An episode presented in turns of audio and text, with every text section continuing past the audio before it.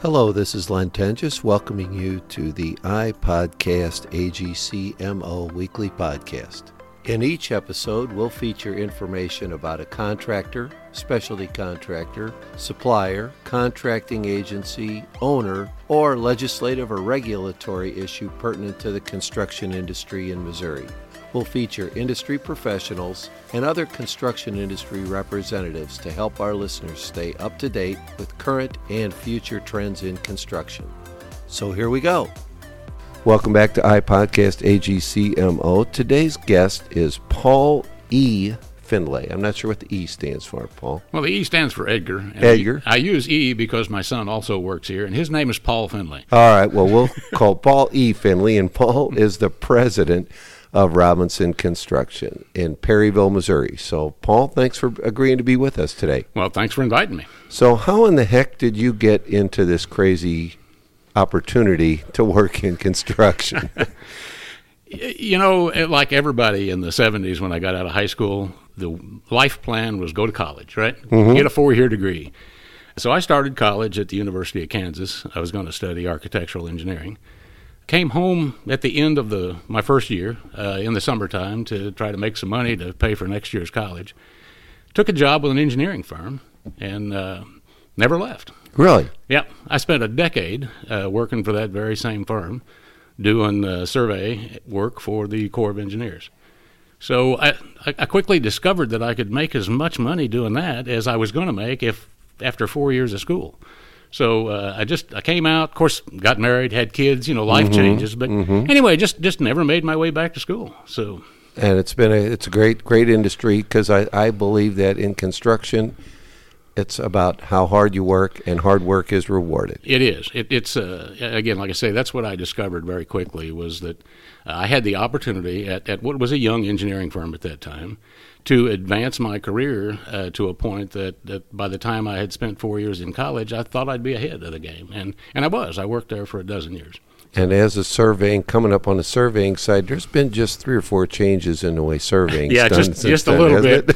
we, we were still using a transit and a chain, believe it or not, when I was Mm-hmm. surveying for the Corps. So yeah, it's a little bit different today. it's amazing how technology has impacted what we're doing in this industry It has. anymore It has absolutely, and even here in construction, it's it's some of the technology we've got today is pretty incredible. So talk to me about robinson construction a little bit what sort of history have you had with robinson because you left the surveying firm did. came left- here and now you're the president so i'm sure you didn't start as president you're right, I didn't. After working, the the survey work that I did was all on the road, was all traveling. I was going all week away from my family, and after about a decade or so of that, I decided that we needed to find a way to settle down and uh, spend more time at home. So uh, I walked into Frank's office one day.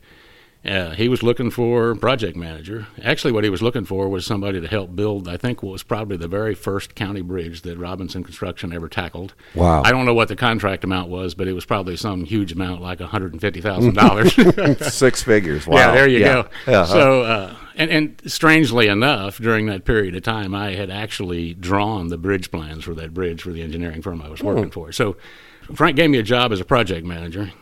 I, when I came into the office, uh, which was I was here two days, by the way, before he shipped me out to the field. But when I came into the office, I was the fifth office employee that existed here wow like I say, he, he called me about a week later. I was supposed to have a month off before I started work, and he called me about a week later and asked if I'd go go to work right away. And I said, "Sure. What do you want me to do?"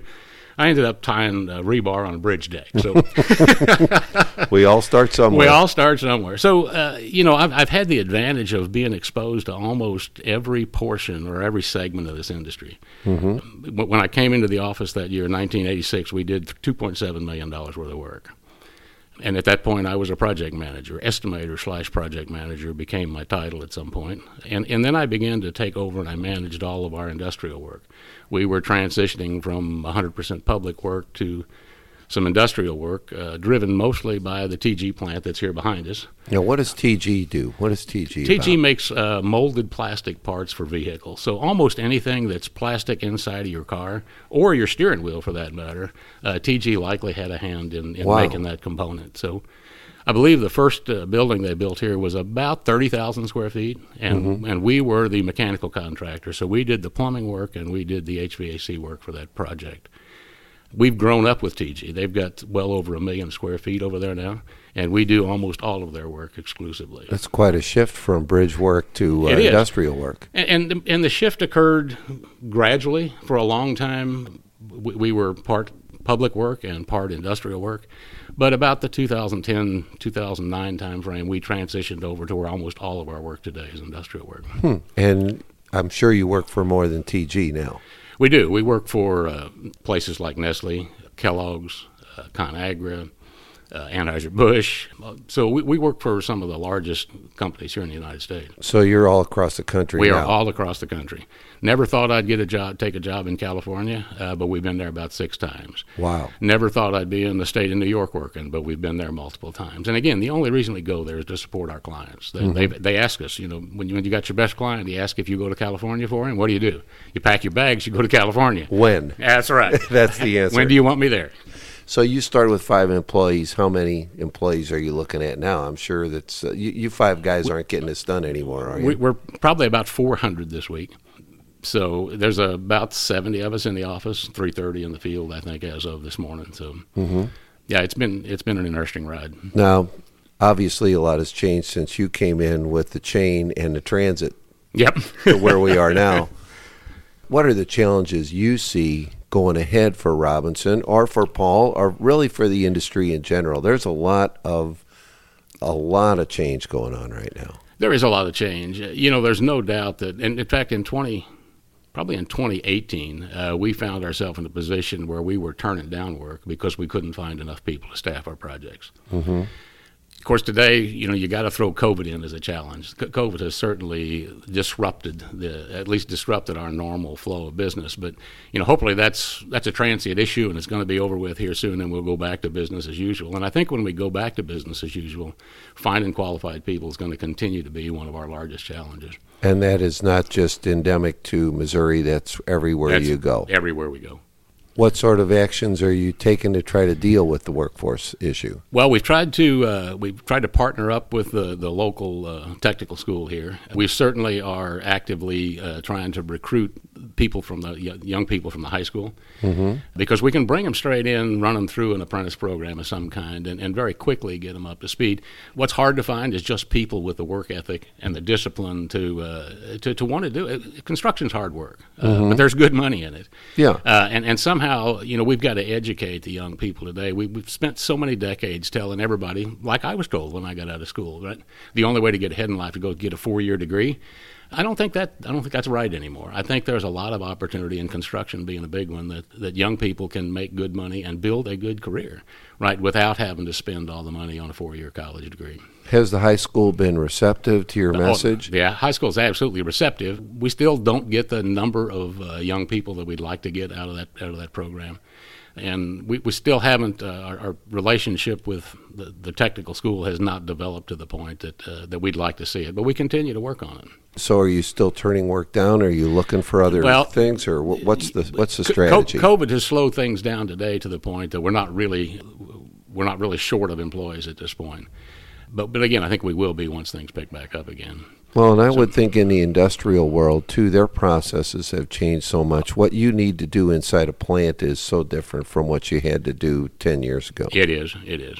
And uh, of course, in, in Perry County, locally, we, the, the unemployment rate continues to be low. So it's a struggle here locally to hire people for, for any positions. Inside the plants, are you seeing a lot more robotics and almost sort of all, thing? almost all robotics in most of the plants that we work in. Yeah, Really? yeah. So you know that's part of the challenge. Again, that there's good jobs there too in, in the manufacturing. It's not standing on a line, you know, watching crockpots go by anymore, right? Uh, it's a much more advanced uh, career that, that really can pay pretty good money. So Yeah, and really, your technicians, when you go in to build something, you, you just don't send somebody in there with a wrench and a sledgehammer no, anymore. no, it doesn't work that way anymore. Yeah. Yep. They've got to be ready because you probably have to install some pretty sophisticated equipment. We do, we do. We, you know, the, we we got started setting process equipment back in that very first job in 1986. There was a Japanese uh, general contractor, and somehow he developed the confidence in Robinson, small young company, that we could set the process equipment for that plant. So, uh, having l- learned from that experience and and then uh, developing that skill set over the decades, uh, we set a lot of pretty complex stuff.